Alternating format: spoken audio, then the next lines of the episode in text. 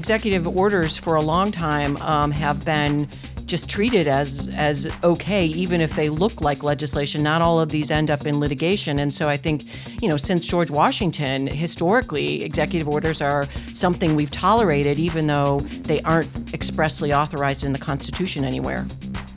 The real legal problem is the gradual and sometimes precipitous accretion of powers by presidents that have taken, and that's taken place not just under President Trump and not even necessarily worse under President Trump. President Obama was a master at going around Congress through executive orders, and that's the long-term problem. Welcome to the award-winning podcast, Lawyer to Lawyer, with J. Craig Williams, bringing you the latest legal news and observations with the leading experts in the legal profession. You're listening to Legal Talk Network. Welcome to Lawyer on the Legal Talk Network. I'm Craig Williams, coming to you from Southern California. I write a legal blog named May It Please the Court and have two books out titled The Sled and How to Get Sued. Well, before we introduce today's topic, we'd like to take this opportunity to thank our sponsors, Lex Reception and Blue J Legal. Lex Reception is a close-knit team of virtual receptionists dedicated to professionalism, warmth, and a 24/7 availability for law firms and attorneys. Blue J Legal's AI-powered foresight platforms accurately predict court outcomes and accelerate case research by using factors instead of keywords. You can learn more at bluejlegal.com. That's blue, the letter J, legal.com. BlueJLegal.com. Well, since 2017, President Trump has issued 181 executive orders. Recently, the president has come under fire for issuing executive orders to provide economic relief to Americans during the pandemic, bypassing Congress and its traditional power of the purse or power of appropriation. And according to the LA Times, after negotiations with Congress fell through, President Trump signed 4 executive orders that included extending enhanced federal unemployment benefits, deferring some employees' payroll taxes, continuing a temporary ban on evictions, and reducing the burden of student loans.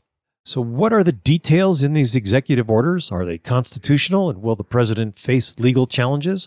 Today on Lawyer to Lawyer, we're going to discuss the use of these executive orders by the president and validity of those orders. To do that, we've got a great show for you today. Our first guest is Professor Kimberly Whaley from the University of Baltimore School of Law, where she teaches and writes in the areas of administrative law, federal courts, and civil procedure. Professor Whaley is an on-air and off-air legal expert, analyst, and commentator for CBS News. She's also a contributor for BBC World News and BBC World News America. She's an op-ed contributor for The Bulwark and an opinion contributor for The Hill. She's also the author of How to Read the Constitution and Why, and What You Need to Know About Voting and Why, both published by HarperCollins Publishers. Welcome to the show, Professor Whaley. Thank you for having me.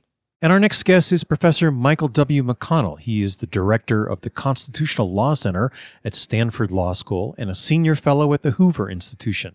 He has 2 upcoming books, The President Who Would Not Be King, Executive Power Under the Constitution, which will be published by Princeton University Press in late 2020 this year, and Establishment of Religion, Neutrality, Accommodation, and Separation, that will also be published by Cambridge University Press in 2021. Welcome to the show, Professor McConnell. Thank you. Well, Professor McConnell, let's turn to you first, and let's talk about the history, origin, and what are executive orders? Well, the term executive order doesn't appear in the Constitution and is, in a sense, meaningless. That is, presidents have certain powers. Most of them are delegated by statute passed by Congress, and then there are some powers that the president has simply under the Constitution. And he can exercise those powers however he wishes. He can do it by picking up the phone and giving a directive. He can issue a memorandum. But the most formal way in which presidents do this is in writing, published in the Federal Register, and these are called executive orders. But again, calling it an executive order does not give it any additional power. The only question is whether the president is exercising a power that he gets from somewhere else. Well, Professor Whaley, where do these powers come from? I mean, since it's not in the Constitution, what's the basis for issuing an executive order? Well, to the extent to which the president is implementing executive power, so, for example, making decisions regarding an administrative process within the executive branch, that's like issuing a memorandum saying this is how the executive branch is going to do X, Y, Z. And actually, some of these are called memoranda, not necessarily executive orders. But sometimes by executive order, the president does something that looks more like legislation, that is creating a new standard to govern private conduct in some way. And that goes under the Constitution, that power goes to Congress. So then the question becomes, is the president making laws pursuant to authority given to the executive branch by the United States Congress? Every executive branch agency that issues regulations, for example, those regulations are authorized by an act of Congress. What I tell my students is, Congress hands off the legislative baton to the executive branch, and the agencies basically fill in the blanks of congressional legislation.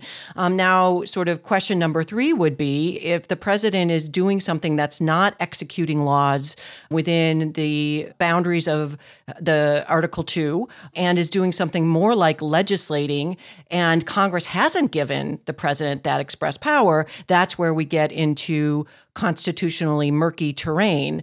But, executive orders for a long time have been just treated as okay, even if they look like legislation. Not all of these end up in litigation. And so I think, since George Washington, historically, executive orders are something we've tolerated, even though they aren't expressly authorized in the Constitution anywhere.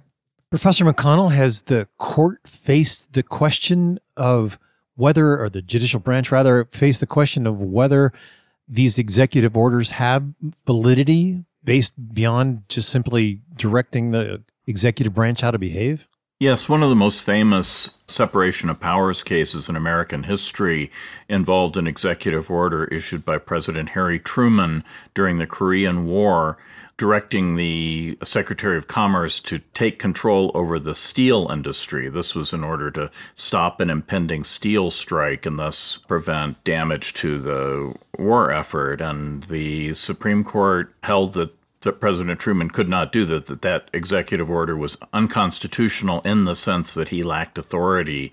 The Constitution itself does not give the president the power to seize private property, and no statute passed by Congress did so. Professor Whaley, I remember I'm going to give my age away here, back in the 70s when President Nixon issued orders freezing prices to stop inflation. Were those valid? I'm going to actually let Professor McConnell answer that if he has that at his fingertips. I don't remember those cases. Actually, autobiographical note, when I was a law clerk just out of law school, that very case was decided by my judge the day I reported for work. I think that was a very close case, but the Court of Appeals did hold that President, it was a version of this by President Carter instead, but essentially the same idea. They upheld it, but it was really kind of a stretch because all Congress had said was that the executive branch has the power to issue procurement orders that promote efficiency in the government service. And so wage price controls were imposed under the, I think, rather dubious theory that the government procurement would be more efficient if we had such a scheme. Right, it makes sense. Well, Professor Whaley, I'm curious what you think about the president making the statement that he has executive powers that people don't even know about, and that the Supreme Court has given him powers that are secret. Apparently, there's a gentleman by the name of John Yoo who's got some influence, the torture memo writer, who has indicated that the president just ought to issue orders and let that be challenged in the courts for a year or two or three, and people have to put up with it. How can that even be possible? There's two questions here. One is, what is the source of the power? And that's a great question for lawyers and judges.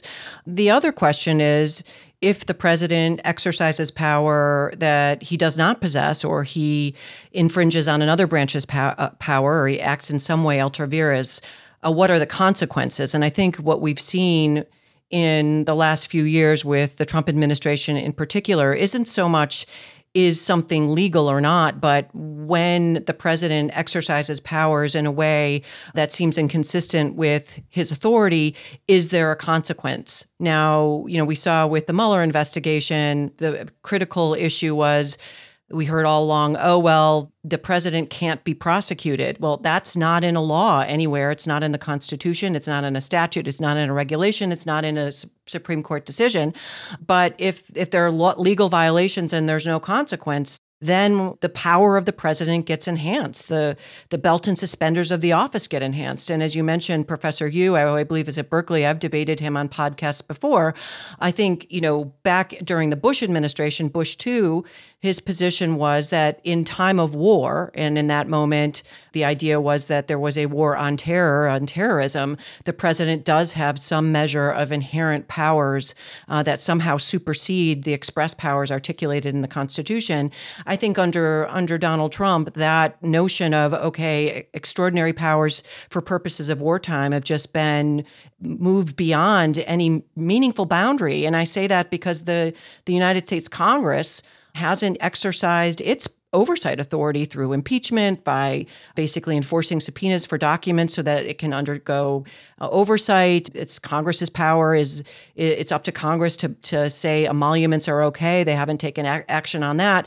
So at the end of the day, whether or not there are inherent powers expressly in the Constitution, it kind of comes down to what happens in the breach. And right now, it's been nothing meaningful. So that's very troubling. As far as these memos, I've heard about these memos, and a lot of people are worried about them. There was one of the major networks did I think Ted Koppel did a segment on it on Sunday, this past Sunday.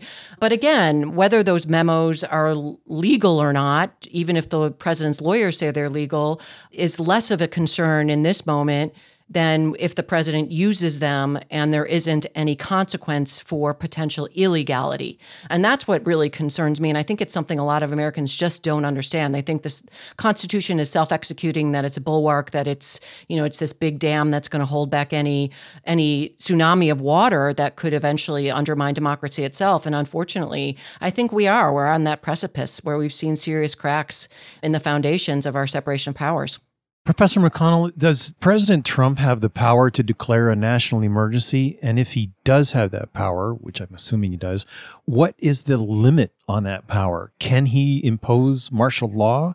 Can he suspend elections? Can he suspend the Constitution? There's been a lot of noise about that. And is there any validity to any of that? The president does have statutory authority to impose an emergency under the Emergencies Act, but that's not unlimited power. The Emergencies Act is keyed to, I believe it's 186 specific statutory authorities, many of them quite broad, but not as broad as people fear or that you may be suggesting. They don't amount to martial law. They do not give the president the power to delay elections. They do give the president the power to reprogram funds from one use to another. And, you know, a number of other very important powers, foreign trade authority. There are a lot of important powers there, but they are certainly not unlimited. And I would just say that, you know, part of the problem here is that President Trump, I mean, I don't want to be disrespectful, but he runs his mouth. He says things that he thinks are going to appeal and then doesn't necessarily do anything about them. So he often makes grandiloquent pronouncements about what he's going to do, but what he actually does is considerably more modest than that. It's by no means clear that if you look at the actual executive orders that Trump has issued, that they are any more unilateralist or aggressive than the ones that President Obama did, or even than the President Bush before that. This is not a Trump problem. This is a long-standing problem of presidential accretion of power, a great deal of it driven by the fact that Congress delegates enormous discretion to the executive branch, and that seems to be not limited by the Constitution or at least by judicial review. I'd love to get into these particular executive orders that we've got on the slate for today, but before we move on to our next segment, we're going to take a quick break to hear a message from our sponsors. We'll be right back. 80% of callers who reach voicemail hang up. Hiring an answering service means that you never miss a lead. Lex Reception can take your calls live, handle legal intake, and schedule appointments in a professional manner for less than the cost of hiring an in-house employee. There are no contracts, and the service is quick and easy to set up. For 50% off your first month's service, visit lexreception.com/lawyer-to-lawyer.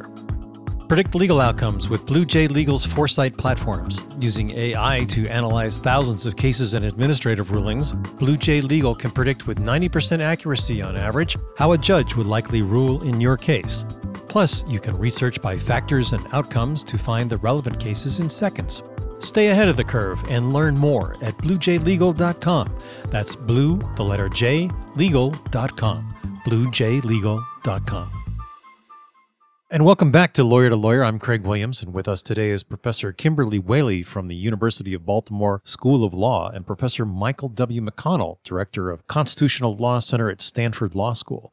And right before the break, we were about ready to get into the particulars of the 4 executive orders that were introduced recently. So, Professor McConnell, let's turn back to you and talk about whether or not President Trump has the power to extend federal unemployment supplement at $400 a week and make the states pay $100 of it. Well, no, he doesn't. He does have the power to declare an emergency and to reprogram funds. And that might, we haven't seen where that might come from. There's been no budget estimate or no specifics on this. It's possible that he might find some unspent funds, for example, from the CARES Act that he could use for this purpose. But it would require a complete creation of a new unemployment compensation system because he couldn't do it through the current one. That's limited to statutory benefits. And under the emergency authority here, states have to pick up 25% of the tab, and he has no authority to require them to do that. So a number of states have already said that they're not going to go along with this, and there's nothing he can do about that. Will this order even hold water then? I mean, since there appear to be so many parts of it that don't work? I'm very skeptical that anyone will get any money under this order. Well, Professor Whaley, let's talk about Social Security, the payroll tax holiday through the end of the year for Americans earning less than $100,000. Is this a backdoor attempt to gut Social Security? Well, that's another question as far as what the idea behind it. I think the immediate effect is supposed to be to have more money in people's bank accounts. I mean, the problem sort of from a political and pragmatic standpoint with all of these executive orders is none of them are actually going to make an impact immediately. And as Professor McConnell indicated, I think a lot of what's happening in the executive branch is really falls at the feet of Congress.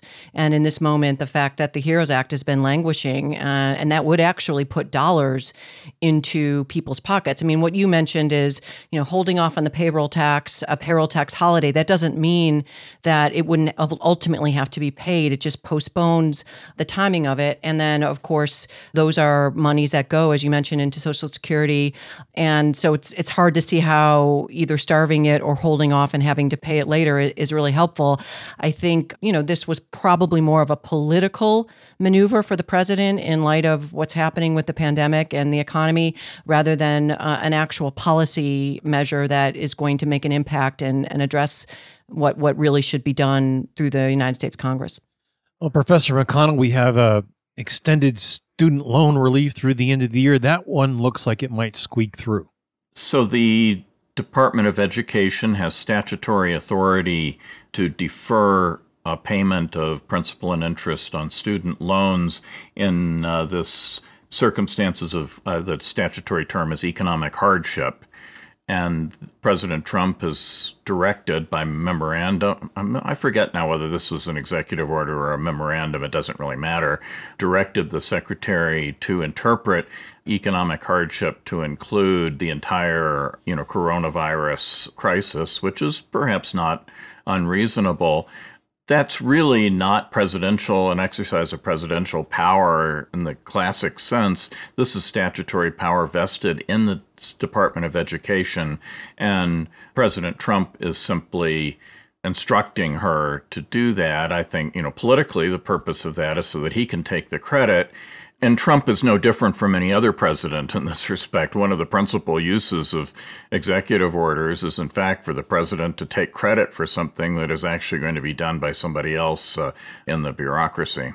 Well, that, I guess, puts a good segue into the last executive order on the slate, the call for the federal agency leaders to try and find funds to help curb evictions. A lot of noise was made that it was going to stop evictions. Professor Whaley, is that going to happen? No, this executive order does not do that. It basically sends the agency personnel, the secretary and others, into existing law to try to find ways of helping people against evictions, protect against evictions, find pots of money that might help them. So all this really is a directive to his staff to sort of think about the problem more. Again, I think it's a political maneuver, and I don't disagree. This is something that other presidents have done. The problem that I see is that, we have 170,000 deaths and millions of people evicted, and 1 in 3 children of color who are hungry right now. I mean, there's a lot of people that are really suffering. And so this kind of window dressing, unfortunately, gets perceived through the press and, on social media, et cetera, as something that's really meaningful.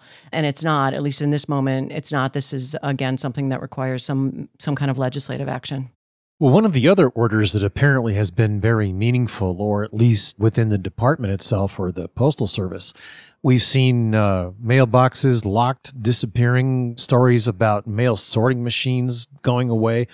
Professor McConnell, what power does the president have to affect the Postal Service, and what's the range of his powers there? I mean, I've seen citations to people that interfere with the delivery of the mail or potentially committing a crime. So this is a very puzzling thing. I've been reading about this just in the last couple of days, but I'm no expert on this. I don't really know what's going on, but apparently because of the decline in mail over the last number of years, there's been we're in the midst of a long-term reduction in numbers of mailboxes and so forth. So a lot of the stuff has been going on for quite some time and really has nothing to do with the election. And now the Postmaster General just announced that he's going to put a hold on any of these cost-saving measures until after the election, just to make sure that people don't get scared. Now, the most puzzling thing about this is why the president chose to make statements making it sound as if this was more nefarious than it apparently was, that why he wanted to connect these actions, which are, as I say, or at least as I read, and I don't know this firsthand, but as I read, long-term cost-saving measures, why he wanted to, in a sense, take credit for this and as part of his campaign against mail-in ballots is a bit of a mystery. It reminds me of Saddam Hussein claiming to have WMDs when he didn't. Why does anybody want to claim something which is discreditable when it apparently there isn't any there there? Right, Professor Whaley, any thoughts about the Postal Service issues? Yeah, I mean, I see it a bit differently in that I think there is there because it wasn't just sort of taking sorting machines out of postal facilities and removing mailboxes, which, at least anecdotally, people within the Postal Service for decades have said they've never seen anything like that. It's also a major reorganization of the top-tier people at the post office. 23 important senior positions were moved around. Postal Service workers, their hours were shortened. The overtime was banned. And this is, again, something that has not been, it's anticipated. It's been happening for many years under many presidents, in part because the Postal Service is a creature of Congress. It's not a private entity that is able to compete. And this president, President Trump, has said months ago, I mean, I did a piece for The Hill on this back in April, anticipating this Postal Service crisis, because he has said, he didn't want to fund it. He wanted it to be more competitive, but they have statutory obligations of pre-funding not just pension, but medical benefits for all of its employees that make it impossible. And of course, Mr. DeJoy was a major fundraiser for the president, and also some people believe is ethically conflicted. And this is all coming in the midst, again, of a pandemic where we're seeing states have to massively, massively move towards mail-in voting. So even if there's not a nefarious, subjective intent, good policy would be to enhance the Postal Service in light of the pandemic and the critical needs of Americans to be able to vote without putting their lives at risk. And again, the HEROES Act has money for the Postal Service that has just been sitting, and the president vowed to veto that back in the spring. I think recently he's indicated that if there was a carve-out for the Postal Service, I think with all of this political pressure, he would maybe sign just that part when there's still problems with from the Republican side of the aisle with respect to other parts of the HEROES Act. But I think what's happening in the Postal Service, given that it's in the Constitution itself, the statute makes it very clear that these kinds of things have to go through a commission. But the changes, there are a number of lawsuits pending right now from states that challenge these actions as not having gone through the administrative process that's necessary, including a notice and comment period. I think the implications, again, for the election, which is at the core of American democracy, are quite serious. Well, Professor McConnell, there's been a lot of concern and attacks on these executive orders. Are there any Administrative Procedure Act requirements to put these things into effect? Is there an opportunity notice to be for hearing? Or are these just something that President Trump, or any president for that matter, just simply gets to issue on his own without consulting anybody? I'm glad you asked that, because that's actually one of the more important legal details here. Presidential announcements, whether they are styled executive orders, proclamations is actually an older term that statutes frequently use, or memoranda, do not have to go through the Administrative Procedure Act. That's because the Administrative Procedure Act only applies to, quote, agencies, and the president is not an agency. And that has enormous practical implications. But we shouldn't exaggerate what those are, because a lot of executive orders, including a lot of Mr. Trump's, consist of directing the agencies to take action. And when they take action, they have to go through whatever the Administrative Procedure Act requires, which includes, in most circumstances, notice and comment rulemaking. So when Congress has vested authority in the agencies, including the cabinet departments, then it goes through these administrative safeguards. But when power is exercised by the president himself, they do not. Well, it looks like we've just about reached the end of our program. So at this point, I'd like to take the opportunity to invite our guests to share their final thoughts. And Professor Whaley, let's throw it over to you first. Well, I think this is a great conversation. It's a bit technical. And I think what's important for people to understand is when a question arises as to whether something's legal or not, the first step is to ask where the source of the power is between one of the three branches of government, and then ask if that power is abused, whether the other two branches are actually taking action to hold branch three accountable. And this gets quite murky, but when we just apply our common sense to it, I mean, what I explain to my students is, imagine there's a law that says you have to drive 35 miles an hour, but no one ever gets ticketed. So if you go 50, the law itself is not self-executing. It doesn't matter what the law says. But if there's a speed camera behind the bush, people will slow down. So the question of executive orders isn't entirely just what does the Constitution allow, but for Trump and his predecessors and future presidents, if that power is abused, what are the consequences? Because if without consequences, then that is a new tool in the presidential toolbox. And as Professor McConnell indicated, that has just gotten larger and larger over the past century. Great. Thank you, Professor Whaley. And Professor McConnell, your final thoughts. Well, I think that's exactly right.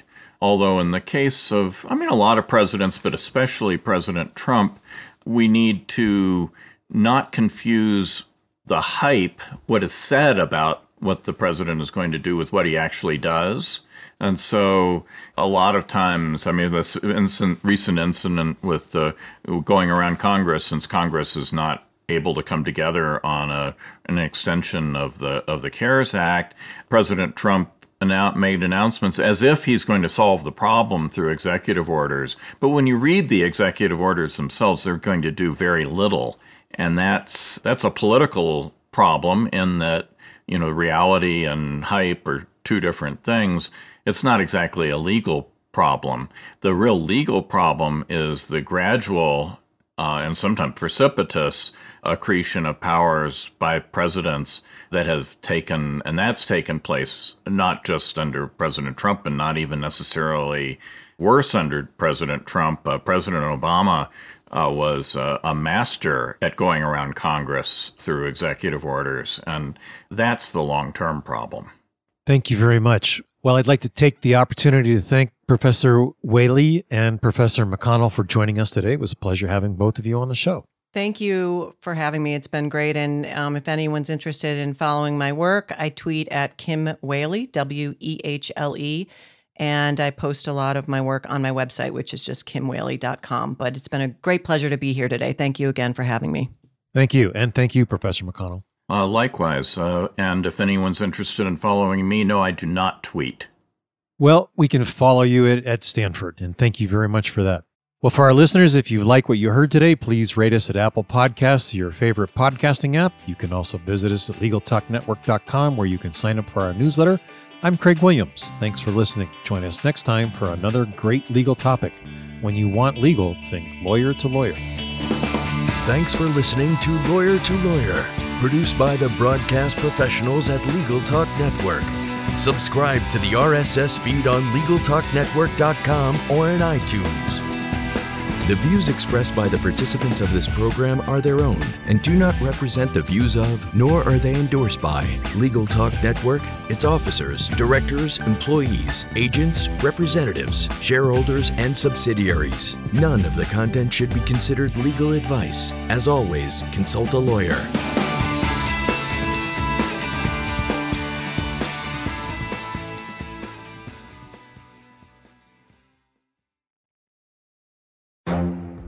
The Lunch Hour Legal Marketing Podcast, your resource for the tips and tactical advice you need to grow your business. Plus, keep up with the news and commentary you crave to stay one step ahead. It's hosted by me, Guy Sakalakis. And me, Conrad Somm. Every other week, we break down the issues holding back your marketing strategy and talk about the changes you need to be prepared for. Check out the Lunch Hour Legal Marketing Podcast wherever you get your podcasts or on YouTube.